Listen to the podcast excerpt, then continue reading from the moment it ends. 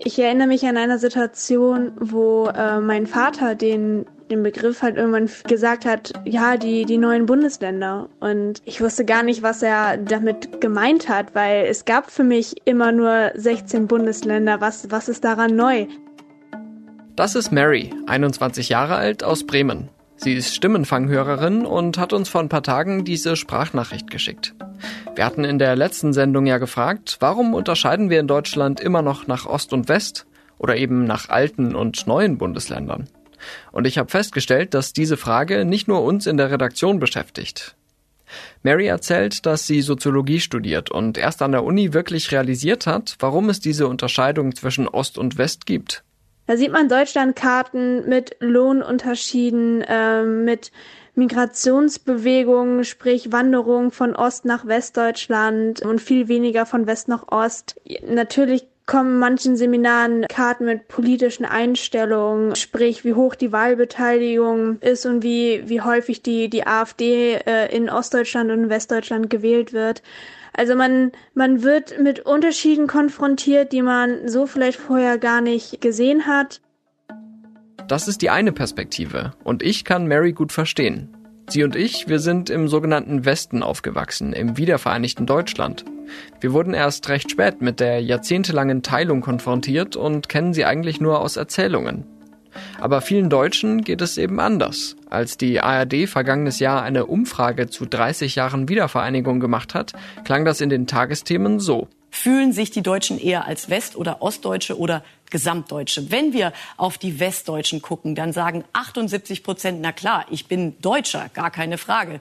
Aber 16 Prozent sagen, nein, ich bin in erster Linie Westdeutscher. Jetzt gucken wir auf die Zahlen im Osten, die sind durchaus anders. 55 Prozent sagen, ich fühle mich als erste, in erster Linie als Gesamtdeutscher in Anführungszeichen. Aber 41 Prozent fühlen sich in erster Linie immer noch als Ostdeutsche. Das heißt, die Teilung wirkt bis heute nach, aber bei Ostdeutschen offensichtlich stärker. Wir wollten wissen, ob die Kategorien Ost und West in Deutschland noch zeitgemäß sind. Diese tausend Messerspitzen, die immer wieder auftreten, die führen eben dazu, dass die Frage schon besteht, gehe ich loud and proud, gehe ich raus und sage, ich bin jetzt Ostdeutsch? Das ist Janette Gusko. Sie wurde kurz vor der Wende in Ostberlin geboren und setzt sich in einem Netzwerk für die Repräsentation von Ostdeutschen ein. Diese Kategorie der Ostdeutschen gefällt aber längst nicht allen. Auch dieses Thema Ost-West ist ja irgendwie zu kurz gesprungen, weil gut, im, im, Rheinland, die sagen vielleicht, wir sind Westdeutsche, aber kein Hamburger würde sich als Westdeutsch bezeichnen und auch kein Münchner. Das sind Süddeutsche, Norddeutsche. Das ist Marco Wanderwitz. Er ist in Karl-Marx-Stadt geboren, heutiges Chemnitz. Als die Mauer fiel, war er 14 Jahre alt. Heute ist Wanderwitz als Staatssekretär für die sogenannten neuen Bundesländer zuständig. Und ich finde nicht, dass alles, was zwischen Greifswald und Morgenröte-Rautenkranz liegt, Ostdeutschland ist. Willkommen zu Stimmenfang, dem Politikpodcast vom Spiegel.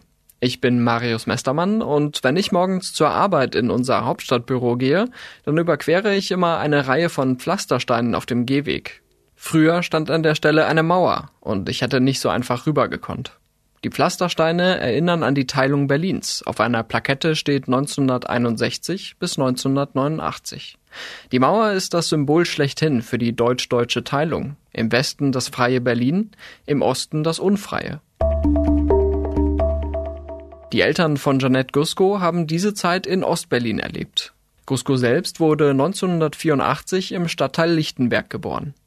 Wir sind durch das Regierungsviertel spaziert, wo früher die Mauer stand.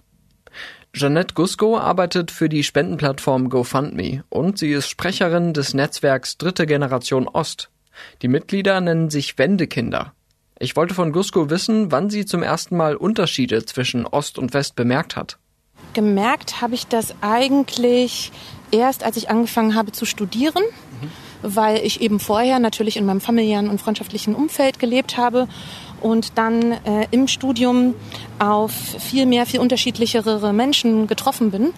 Und gemerkt habe ich das erst, wie das ja häufig ist in, in Gesprächen und in Debatten über ähm, kulturelle Unterschiede, über die Frage, welche Schokoriegel, welche Bands, welche Serien, all dies, wie bist du groß geworden, ähm, wie hat sich das angefühlt, ähm, wie, ja, wie sieht deine Familie aus? Ja, wo, wo kommst du her? Welchen Kinofilm hast du geschaut? Jetzt wird Berlin ja gerne mal so ein bisschen separat behandelt im Vergleich zu den anderen ostdeutschen Bundesländern. Was macht Ostberlin, das frühere Ostberlin für Sie denn ostdeutsch? Das frühere Ostberlin macht es für mich eigentlich durch die Menschen ostdeutsch. Und zwar durch die ähm, ich bin ja in der Nachwendezeit groß geworden. Ich bin ein Wendekind, 1984 geboren. Und für mich und meine persönlichen Erinnerungen, die sind eben ganz stark an Ostberlin in den 90er Jahren verknüpft. Mhm. Und deswegen denke ich viel über die Menschen nach, äh, die mich geprägt haben. Also Autoritätsfiguren natürlich, meine Eltern, meine Familie, die Familien meiner Freundinnen und Freunde oder auch Lehrerinnen, Lehrer beispielsweise. Und die sehr starke Sprachlosigkeit von Autoritätsfiguren in meinem Leben die vielleicht weniger mm, strukturell geprägt haben hinsichtlich der Idee, wie kann Gesellschaft aussehen, wie kann dein Lebensweg aussehen, worin bist du eigentlich besonders gut oder das würde ich dir mal mitgeben, denk mal darüber nach. Ich habe von Ihnen diese Formulierung gelesen einer schweigenden Elterngeneration. Ist es das, was Sie damit meinen? Das ist genau ein Teil, den ich damit meine, genau. Ich bin groß geworden und das, ähm, meine persönliche Erfahrung deckt sich eben mit der von vielen Menschen ähm, innerhalb dieser Wendekindergeneration, das sind 2,4 Millionen Menschen, dass die Eltern nicht so gerne darüber gesprochen haben, was war. Entweder weil sie es als abgewertet nicht relevant empfanden, es ist kein Verwertungswissen, was dir etwas nützt in diesem neuen vereinten Deutschland äh, oder auch so etwas wie, du kannst alles werden, was du möchtest, wir können dir nur nicht sagen, wie. Mhm. Ist das bis heute so, dass Ihre Eltern da zurückhaltender sind? Ich empfinde das so, ja, im, äh, im Vergleich, wenn ich beispielsweise Lebensgeschichten höre aus, ähm, aus Freundeskreisen, die anders groß geworden sind als ich, äh, vielfach auch westdeutsch groß geworden sind als ich. Also dieses Storytelling, ne, was, was ja Familien auch zusammenschweißt ähm, das hat in meiner Familie definitiv so nicht stattgefunden. Von Ihnen habe ich gelesen, dass Sie Ihre Identität als Ostdeutsch mhm. begreifen. Was bedeutet das? Also Identität ist ja immer konstruiert. Die ist ja nicht in dem Sinne stofflich, wie äh, das jetzt Ihr Pullover ist zum Beispiel, sondern... Es ist zu warm, ne? es ist zu warm. sondern es ist ja etwas, was aber reale Konsequenzen hat auf das Leben. Und ein Punkt, der meine Identitätsfindung sehr stark geprägt hat, waren natürlich Zuschreibungen von außen. Also ich bin ja nicht per se ostdeutsch, sondern ich wurde ostdeutsch gemacht, qua Herkunft. Ähm, von wem? Von einer Gesellschaft, die selber nicht reflektiert hat, dass sie westdeutsch ist. Weil diese Form der Zuschreibung oder auch der Selbstbeschreibung, die gibt es ja nicht ähm, die ist ja auch etwas, die erst in dem Diskurs über Ostdeutschland überhaupt hervorgekitzelt wurde, dass es eben auch ein Westdeutschland gibt. Und diese Ostdeutschmachung, diese Zuschreibung in Verbindung mit stereotypen Bildern, in Verbindung mit mh, mm, vermeintlichen Komplimenten, wie man merkt dir gar nicht an, dass du Ostdeutsch bist. Das haben Sie schon gehört? Das habe ich gehört, ja, ja. Ganz okay. Viel. Ganz Und viel. Was, was löst das bei Ihnen aus? Das hat damals, als ich es gehört habe, das war vor allem während meiner Ausbildung, während verschiedener Praktika und erster Joberfahrungen, war das etwas, wo durch die Formulierung an sich ja klar ist, dass es eine Abwertung ist, die dahinter steht. Weil sonst wäre die Formulierung ja, ja nicht so. Und ähm, diese, sozusagen diese tausend Messerspitzen, die immer wieder auftreten, also wir kennen das ja auch beispielsweise aus dem Geschlechterdiskurs, die führen eben dazu, dass die Frage schon besteht, gehe ich loud and proud, gehe ich raus und sage, ich bin jetzt Ostdeutsch, wie ähm, die Debatte der letzten Jahre ja immer stärker auch in diese Richtung geht. Da ist ein neues Selbstbewusstsein da. Diese Umdeutung finde ich ziemlich spannend, weil sie uns einiges darüber verrät, warum Ost und West bis heute relevante Kategorien sind. Aber woher kommen sie eigentlich? Ostdeutsch sein ist eine Erfindung des Jahres 1990. Das ist Thomas Krüger, Präsident der Bundeszentrale für politische Bildung. Er sagt das aber nicht nur als Fachmann, sondern auch als ehemaliger DDR-Bürger, Jahrgang 1959 und als Mitglied der Bürgerrechtsbewegung in der DDR. Zu DDR-Zeiten hat sich kein DDR-Bürger als Ostdeutscher bezeichnet. Man ist auch nicht äh, von Bundesbürgern Ostdeutscher genannt worden, sondern äh, damals war man Deutscher in der DDR. Und ich glaube sozusagen, dass die Prägung dieses Begriffes, wenn man so will, in erster Linie eine Fremdzuschreibung ist. Äh, auch Ostdeutsche haben sich nicht Ostdeutsch genannt sofort, sondern sie sind als Ostdeutsche markiert worden. Und wie das immer so ist bei sozusagen Gruppen, die sowas aufoktroyiert bekommen, nimmt man dann diesen Begriff als Selbstbezeichnung. Ausgerechnet Marco Wanderwitz hält von diesem Begriff aber wenig. Er ist seit Anfang 2020 parlamentarischer Staatssekretär im Wirtschaftsministerium und wird umgangssprachlich oft Ostbeauftragter genannt. Ich persönlich sage ganz offen, ich finde auch diese Bezeichnung Ostbeauftragter in Ostdeutschland nicht gut. Mhm. Ich bin Erzgebirger Sachse, Deutscher, Europäer. Ich kann mit Ostdeutschland nichts anfangen als Bezeichnung. Dann sage ich stattdessen mal die offizielle Bezeichnung Beauftragter der Bundesregierung für die neuen Bundesländer. Aber Moment mal, neu? Wie lange sollen die eigentlich noch neue Bundesländer heißen? Ja, bis uns was Besseres einfällt. Spaß beiseite. Ich versuche möglichst oft die Namen, die sie haben, auszusprechen. Also Sachsen, Brandenburg, Thüringen, Sachsen-Anhalt, Mecklenburg-Vorpommern. Bei Berlin, Berlin nicht. bin ich nicht so ganz sicher, was es ist. Deswegen weisen wir Berlin zum Beispiel in unseren Berichten immer getrennt aus, weil ich sag mal in Reinigendorf oder äh, Frohnau kannst du ja muntere Debatten führen, äh, ob das Ostberlin ist oder ob das Osten ist. Mhm ich sag mal so, ich habe mit Bayern und Baden-Württemberg teilweise mehr gemeinsam wie mit Mecklenburg-Vorpommern. Was soll denn dieses Ostdeutschland sein? Gute Frage. Immerhin scheint es gemeinsame Erfahrungen zu geben, wie Jeanette Gusko sie für die Generation der Wendekinder beschreibt. Aber wenn Marco Wanderwitz von der Kategorie Ostdeutschland nichts hält, warum gibt es dann in der Bundesregierung einen Beauftragten für genau diese fünf Bundesländer und keinen Westbeauftragten? Naja, solche Beauftragungen gibt es ja immer da, wo es noch besondere Problemlagen gibt. Deswegen gibt es zum Beispiel in Mecklenburg-Vorpommern einen Vorpommern-Staatssekretär und in Bayern einen Ostbayern-Beauftragten.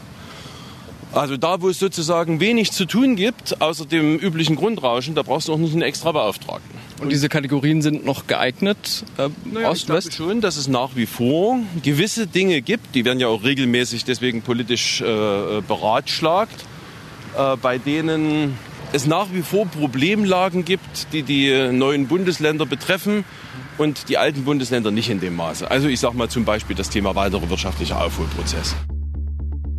Dieser Aufholprozess ist in der Tat noch nicht abgeschlossen. Bundespräsident Frank-Walter Steinmeier hat das vergangenes Jahr im Rückblick auf 30 Jahre Einheit ganz gut zusammengefasst. Es gibt noch immer zu viele Geschichten von zerstörten Biografien und betrogenen Hoffnungen, von entwerteten Qualifikationen, von Orten, in denen ganze Generationen fehlen, weil die Jungen dort keine Zukunft sahen und schlicht und einfach weggingen. Noch immer existiert ein deutliches Lohngefälle zwischen Ost und West. Noch immer haben sich östlich der Elbe zu wenige Unternehmen angesiedelt. Und wir dürfen nicht ruhen, bis diese Benachteiligungen beseitigt sind, bis Zukunftschancen nicht mehr vom Leben in Ost oder West abhängen.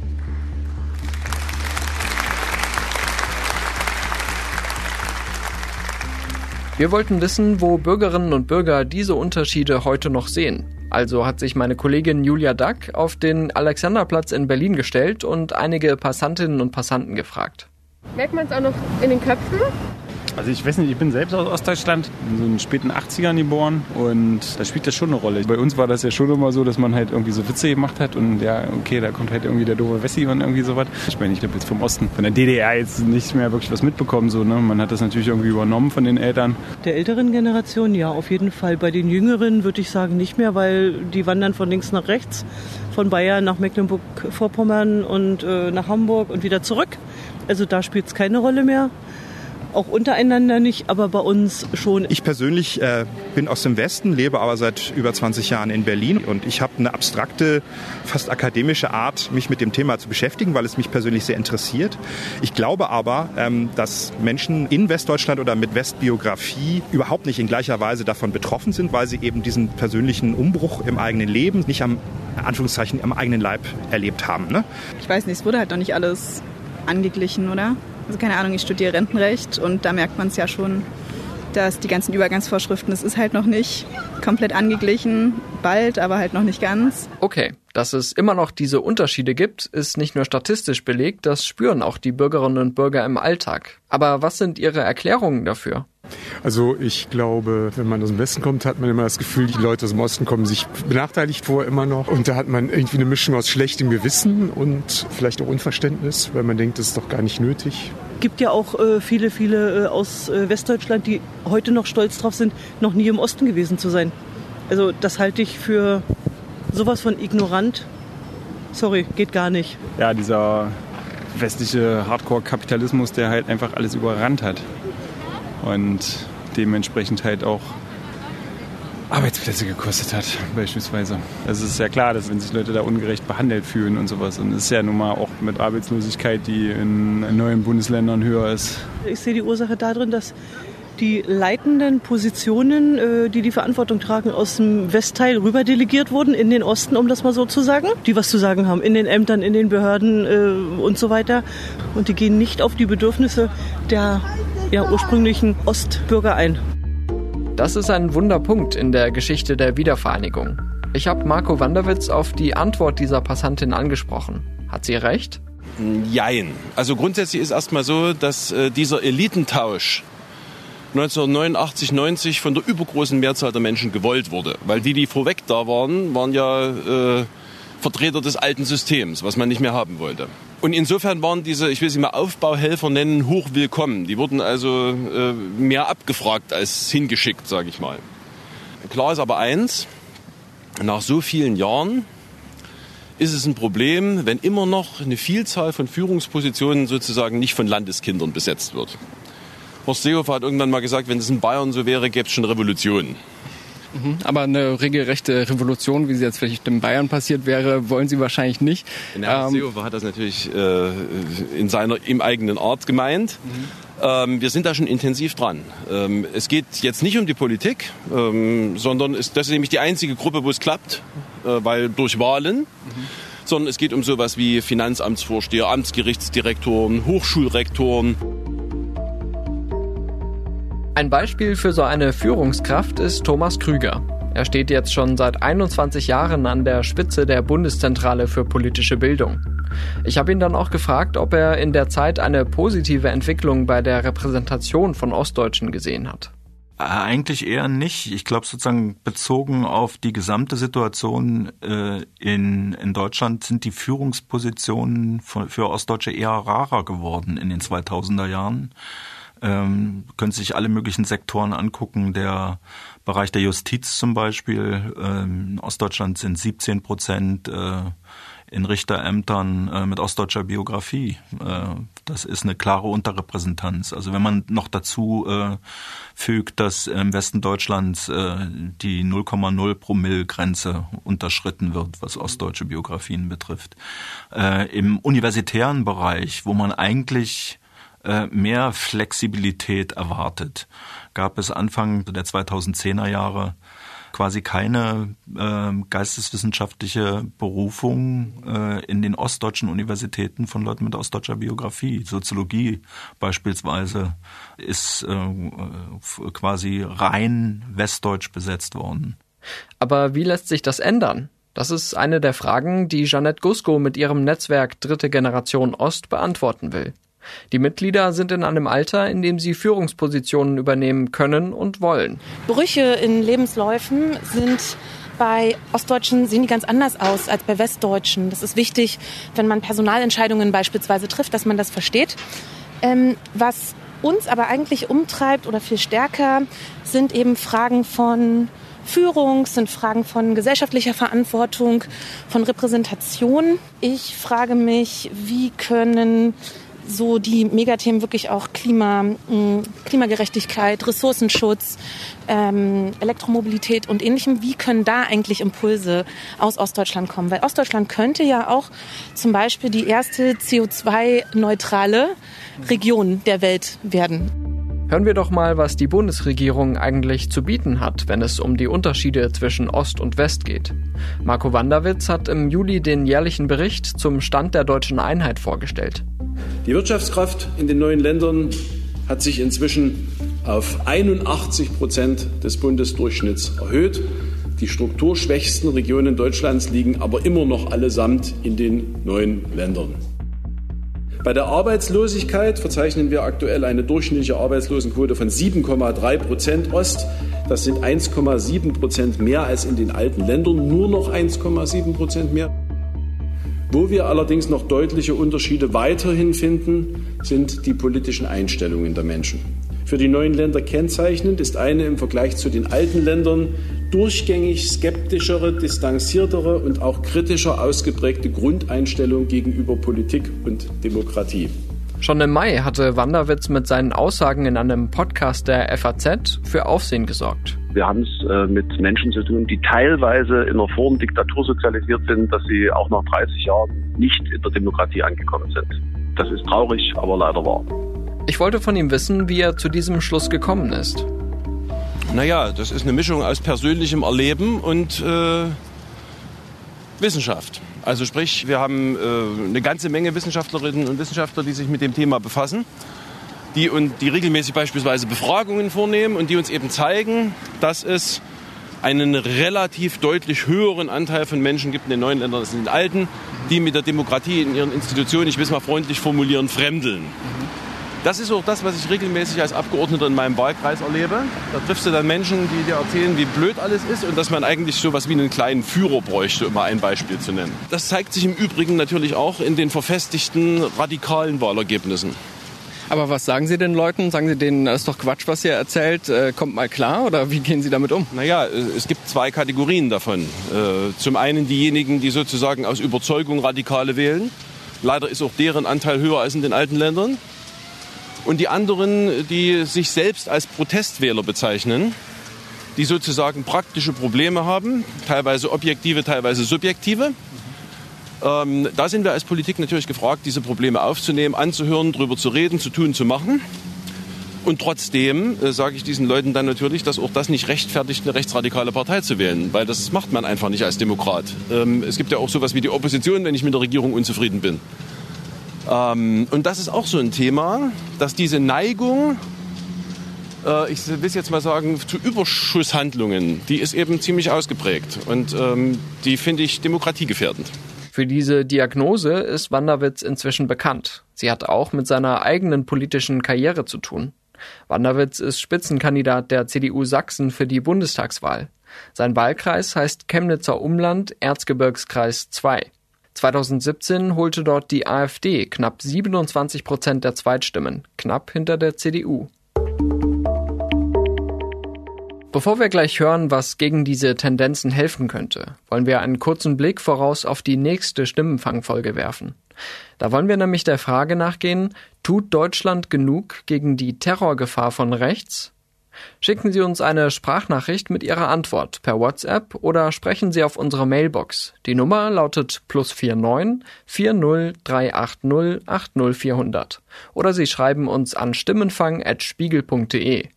Die Kontaktdaten finden Sie auch nochmal in den Show Notes. Also zurück zum starken Rückhalt der AfD in den ostdeutschen Bundesländern. Was hilft dagegen? Wenn es jetzt so um die Mentalität geht und das, was wirklich die Gesellschaft ausmacht, wenn man über solche äh, fundamentalen Unterschiede auch im Bezug zu unserer Staatsform ja, spricht. Haben wir es mit einem Mangel an politischer Bildung zu tun. Mhm. Und deswegen ist die natürlich ganz wichtig. Äh, ich meine, man muss sich einfach mal Folgendes vor Augen halten. Wir alle ehemalige DDR-Bürger sind 1989 aus der Diktatur gekommen. Mhm. Dafür habe ich so, weil mir nichts anderes einfällt und es auch nicht bös gemeint ist erstmal, den Begriff Diktatur sozialisiert äh, geprägt. Mhm. Ähm, das ist eine Zustandsbeschreibung. Und irgendwie sind wahrscheinlich die damals in Verantwortung stehenden Politiker davon ausgegangen, dass dann aus diesen in der Diktatur sozialisierten Menschen binnen kürzester Zeit äh, demokratische Autodidakten werden. Ich treffe aber regelmäßig Leute, die haben bis heute das Grundgesetz noch nie durchgelesen. Mhm. Die wissen zum Beispiel nicht, was eine Grundrechtskonkurrenz ist. Dass man eben zum Beispiel die Versammlungsfreiheit einschränken kann, wenn es gute Gründe dafür gibt. Da werden dann gern mal äh, untaugliche DDR-Vergleiche gezogen. Und äh, deswegen dieser Mangel an politischer Bildung äh, ist einer der größten Fehler des Einigungsprozesses gewesen. Mhm. Und jetzt sehen wir, dass sich äh, diese mangelnde politische Bildung teilweise auf jüngere Generationen überträgt, sozusagen vererbt. Mhm. Und deswegen müssen wir da ganz, ganz dringend dran, weil in jeder jungen Generation natürlich die Chance steckt, dass sich das nicht fortpflanzt. Mangelnde politische Bildung? Marco Wanderwitz will das nicht als Kritik an Thomas Krüger und seiner Bundeszentrale verstanden wissen. Es müsse ein gesamtgesellschaftlicher Aufbruch sein, sagt er, und das mehr als 30 Jahre nach der Wiedervereinigung. Aber was hält Thomas Krüger von dieser Analyse? was die Einschätzung fehlender Demokratierelevanz oder eben überbordener Diktaturerfahrung betrifft, würde ich schon ein Stück widersprechen.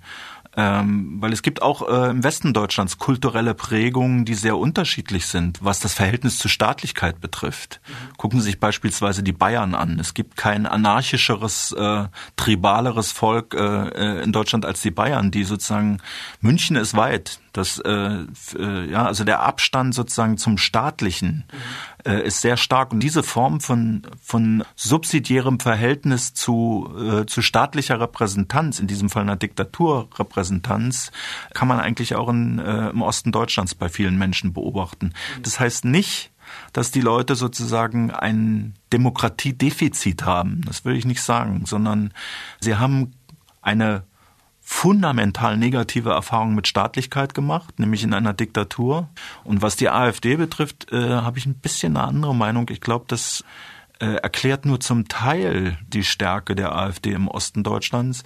Die AfD als Partei ist eine rein westdeutsche Gründung. Es hat lange gedauert, bis der erste Ostdeutsche dort zum äh, Co-Vorsitzenden äh, wurde. Und die Repräsentanz ist sozusagen viel westdeutscher in den Führungsbereichen als bei allen anderen Parteien. Aber dann kann es an der Repräsentanz nicht liegen. Dann muss es ja sozusagen an den inhaltlichen Angeboten oder auch der Rhetorik liegen, dass sie dort Anknüpfungspunkte findet, die sie, also nur mal als Beispiel, ähm, bei der Landtagswahl in Sachsen-Anhalt, da äh, hat die AfD ja auch wieder über 20 Prozent geschafft. Und äh, was mich da besonders äh, hat aufhorchen lassen, dass sie ihre höchsten Anteile sozusagen in den jüngeren Gruppen hatte, also zwischen 25 und 45, glaube ich. Das also sind ja zum Teil dann Generationen, die mit der DDR nichts mehr zu tun haben. Richtig. Ich glaube sozusagen, dass das am ehesten zu erklären ist über die Kulturräume, in denen bestimmte Positionen reproduziert werden. Äh, natürlich sozusagen äh, hat jeder der jungen Menschen in Sachsen-Anhalt Eltern oder Kollegen erlebt, die eben diese harten Transformationsjahre in den 90er Jahren durchgemacht haben. Vier Fünftel der Leute haben ihren Job verloren oder äh, mussten umlernen und ihr Leben komplett neu organisieren. Das heißt also, es gibt eine Generation, die radikale Transformationserfahrungen gemacht hat und die darauf folgende Generation erklärt sich natürlich auch aus kulturellen Gründen solidarisch.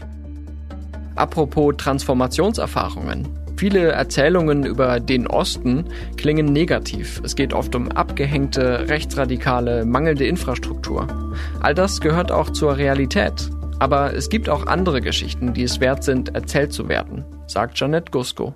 Also wir wissen das von der dritten Generation äh, empirisch belegt, ist, ähm, dass sie Transformationskompetenz besitzt. Und das ist ein sehr schwieriges Wort. Mhm. Es meint aber eigentlich, dass die dritte Generation durch den Umbruch, durch die Umbruchserfahrungen nach der Wiedervereinigung, dass sie sehr gut mit Unsicherheit umgehen kann und etwas wie Resilienz entwickelt hat äh, und verschiedene Zukunftskompetenzen sich daraus ergeben. Und Transformationskompetenz, um das vielleicht nochmal so anfassbar zu machen, äußert sich in einer sehr starken Teamorientierung, äh, in einer Veränderungsbereitschaft, in einem gewissen Pragmatismus und durchaus auch Mut zur Entscheidung. Aber die Erfahrungen gehen da ja trotzdem zum Teil weit auseinander. Also diese Erzählung von den Abgehängten basiert ja auch auf realen Erfahrungen. Mhm. Und wie geht man um mit diesen ja fast schon entgegengesetzten Richtungen? Die Erfahrungen sind sehr heterogen und zwar nicht nur entlang von Generationen, worüber wir ja jetzt viel gesprochen haben. Sie gehen auch entlang bei Fragen von Stadt und Land zum Beispiel. Also was häufig vergessen wird, ist, dass Ostdeutschland einfach sehr viel ländlicher geprägt ist, auch als auch westdeutsche Bundesländer. Das heißt, wir haben ja hier auch Überschneidungen, die wir, ähm, die wir bedenken müssen. Und ich denke, dadurch, dass Wendekinder zum Beispiel auch gelernt haben, ja mit dieser Sprachlosigkeit ihrer Eltern umzugehen, haben sie auch noch mal so ein sehr gutes, fast schon seismografisches Gespür dafür, eben auch bei Fragen ähm, wie soll, wie können wir unsere Demokratie beispielsweise stärken? Und zwar stärken ähm, gegen, äh, gegenüber oder gegen autoritäre Einflüsse. Cusco organisiert für das Netzwerk Dritte Generation Ost auch regelmäßig Veranstaltungen. Und sie sagt, dass es etwa bei der Besetzung von Panels nicht nur darum gehe, dass zum Beispiel mindestens eine Ostdeutsche dabei ist. Wenn ich im Netzwerk Panels besetze, schaue ich immer, wie können wir auch die ländliche Perspektive mit einbringen, die einfach fundamental anders ist.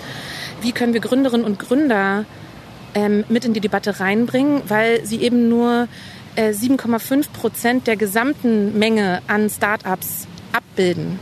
Das heißt, diese Perspektive ist ja umso wichtiger, damit auch andere nachziehen. Diese Sichtweise zeigt auch, dass eine reine Unterscheidung nach Ost- und Westdeutschland kaum noch aussagekräftig ist. Zunehmend relevant wird das Verhältnis von Stadt und Land. Das lässt sich auch bei der Bundeszentrale für politische Bildung beobachten, die in Gera in Thüringen aktuell einen neuen Standort aufbaut. Man hat eigentlich nach der letzten Bundestagswahl äh, analysiert, dass sozusagen das Stadt-Land-Verhältnis äh, eins der großen Probleme äh, unserer Gegenwart ist. Und ähm, der Bundesinnenminister hat couragiert, wie er in solchen Fragen immer an solche Fragen rangeht, entschieden, viele Funktionen von Bundesbehörden eben zu dezentralisieren, dezentral auszubringen und da vor allem Ostdeutschland zu berücksichtigen. Und von diesen glücklichen Umständen ist auch die Bundeszentrale für politische Bildung erfasst worden und wir bauen dort in Gera einen Standort mit über 40 Stellen auf. Seien wir ehrlich, man kann keinen Podcast über Ost- und Westdeutschland machen, ohne über Angela Merkel zu sprechen. Die Kanzlerin ist zwar in Hamburg geboren, aber in der DDR aufgewachsen. Als Regierungschefin hat sie das nur selten zum Thema gemacht. Bei ihrem letzten Auftritt vor der Bundespressekonferenz im Juli sagte sie, ja, ohne Herkunft keine Zukunft. Also natürlich ist mir die, meine Herkunft ist Teil meiner Biografie. Ich habe dort in der ehemaligen DDR 34 Jahre meines Lebens gelebt und ähm, das hat mich geprägt. Das ist doch ganz klar. Ich wünschte mir, in, darüber haben wir auch oft schon geredet, natürlich in der Breite der Führungsfunktionen in Deutschland noch mehr Menschen mit ostdeutscher Biografie. Aber ähm, ich bin mit mir sehr im Reinen und meinem Leben und meiner Biografie und glaube, dass sie gute Möglichkeiten gibt, äh, Beiträge zum gesamtdeutschen politischen Leben zu leisten. Und Merkels Nachfolger oder Nachfolgerin? Armin Laschet, Olaf Scholz und Annalena Baerbock kommen alle aus den sogenannten alten Bundesländern. Als die drei diese Woche nacheinander im Bundestag sprachen, war Laschet der einzige, der Ostdeutschland explizit zur Sprache brachte. Und das auch nur in Verbindung mit dem Kohleausstieg, den er nicht vorziehen will. Über den Strukturwandel in der Lausitz und das Thema Klimagerechtigkeit haben wir in Stimmenfang schon vor zwei Wochen gesprochen. Falls Sie die Folge verpasst haben, folgen Sie dem Link in den Show Notes. Überhaupt spielen die Unterschiede zwischen Ost und West in Deutschland im aktuellen Wahlkampf kaum eine Rolle zumindest nicht in der breiten öffentlichen Debatte. Meine Kollegin Jelena Berner hat sich mal angeschaut, was zu der Frage in den Wahlprogrammen der großen Parteien steht. Ja, die größte Rolle spielt der Unterschied Ost-West in dem Wahlprogramm der Linken, was wenig überrascht, da sie ja in Teilen an die Parteistrukturen der SED anknüpft und deswegen historisch die sogenannten neuen Bundesländer besonders im Blick hat. Die Linke widmet dem Thema ein eigenes Kapitel und fordert unter anderem die Angleichung der Löhne und Rentensätze, die politische Aufarbeitung der Abwicklung durch die Treuhand und erhöhte Investitionen in den Wirtschaftsstandort Ost und die Infrastruktur. Darüber hinaus wollen sie die politische Bildung in den neuen Bundesländern fördern, um das Problem des Rechtsextremismus anzugehen, den sie als eine Schattenseite des Vereinigungsprozesses bezeichnen. Weiter geht's mit der Partei von Angela Merkel und dem Einheitskanzler Helmut Kohl der CDU. In deren Wahlprogramm gibt es einen Abschnitt mit dem schönen Namen Zukunft Ost, Chancen für das geeinte Deutschland schaffen. Da finden sich Punkte wie ein sozialverträglicher Kohleausstieg für Ostdeutschland oder die Förderung ostdeutscher Forschungsinstitutionen. Außerdem, und das ist nicht neu, will die Union den Suli abschaffen. Das möchte auch die AfD aufgrund dessen angezweifelter Verfassungsmäßigkeit. Gleichzeitig weist auch sie auf die Ungerechtigkeiten bei den Ostrenten hin. Dabei sollte man aber nicht vergessen, dass die ostdeutschen Landesverbände der AfD den sie ja so ihr Image als Ostpartei verdankt, zu den radikalsten Landesverbänden zählt und dass diese auch vom Verfassungsschutz beobachtet werden. Die SPD setzt sich etwas formelhaft für gleichwertige Lebensverhältnisse ein und möchte, und das ist schon bemerkenswert, die deutsche Einheit vollenden. Dabei sei der Respekt und die Anerkennung der spezifisch ostdeutschen Lebenserfahrungen und Lebensleistungen zentral, um das Vertrauen in die Demokratie weiter zu stärken. Außerdem möchten die Sozialdemokraten die Sichtbarkeit von Ostdeutschen, wie sie es formulieren, erhöhen. Auch bei den Grünen taucht die Forderung nach gleichwertigen Lebensverhältnissen im Wahlprogramm auf. Glück und Chancen dürften nicht davon abhängen, ob man im Norden oder Süden, Osten oder Westen, in der Stadt oder auf dem Land lebe. Und bei der FDP ist das wirklich ganz einfach. Da findet sich nämlich nichts zu dem Thema. Gar nichts. Wie lange wird uns die Unterscheidung zwischen Ost- und Westdeutschland also noch begleiten? Vorhersagen lässt sich das nicht. Aber ich habe gelernt, dass man aus diesem Thema auch viel Positives ziehen kann. Wenn man Schmerzen hat, äh, durchwunden und die dann irgendwann vernarben, dann ist es, ist es jedenfalls gut, äh, wenn, wenn sozusagen die psychologische Komponente im positiven Sinne dazukommt. Also die Menschen auch sehen, sie haben die Leistung vollbracht und das wird auch anerkannt. Ich wünsche mir, dass in allen Diskursen, die wir zur Bundestagswahl und auch darüber hinaus, aber jetzt erstmal fokussiert mit Blick auf den 26.09., dass in allen Diskursen, die wir als Gesellschaft führen, ostdeutsche Perspektiven ganz klar mit einfließen. Wir tun das ja auch, weil wir als Gesellschaft stärker werden durch die Diversität. Wir haben mit einer Generation zu tun, die äh, produktiv mit dem Thema umgeht, die versucht sozusagen im Osten Deutschlands auch äh, Qualitäten zu entdecken, die man im Westen nicht hat. Äh, nehmen Sie nur die vielen Studenten, die äh, in Städten wie Chemnitz oder Halle äh, studieren. Und diese, diese beiden Städte gehören mit zu den lebenswerten äh, äh, Städten, in denen einfach eine neue Atmosphäre entsteht. Das war Stimmenfang, der Politik-Podcast vom Spiegel. Wenn Sie Feedback zur Sendung haben, melden Sie sich gern per WhatsApp oder Mailbox unter plus 49 40 380 80 400 oder schreiben Sie uns eine Mail an stimmenfang.spiegel.de. Nächsten Donnerstag gibt's natürlich wieder eine neue Folge. In unserer Audiothek auf spiegel.de, bei Spotify, Apple Podcasts und in anderen Podcatchern Ihres Vertrauens. Ich bin Marius Mestermann und bei der Produktion wurde ich diese Woche unterstützt von Jelena Berner, Ole Reismann, Olaf Häuser, Marc Glücks und Sebastian Fischer. Unsere Stimmenfangmusik kommt von Davide Russo.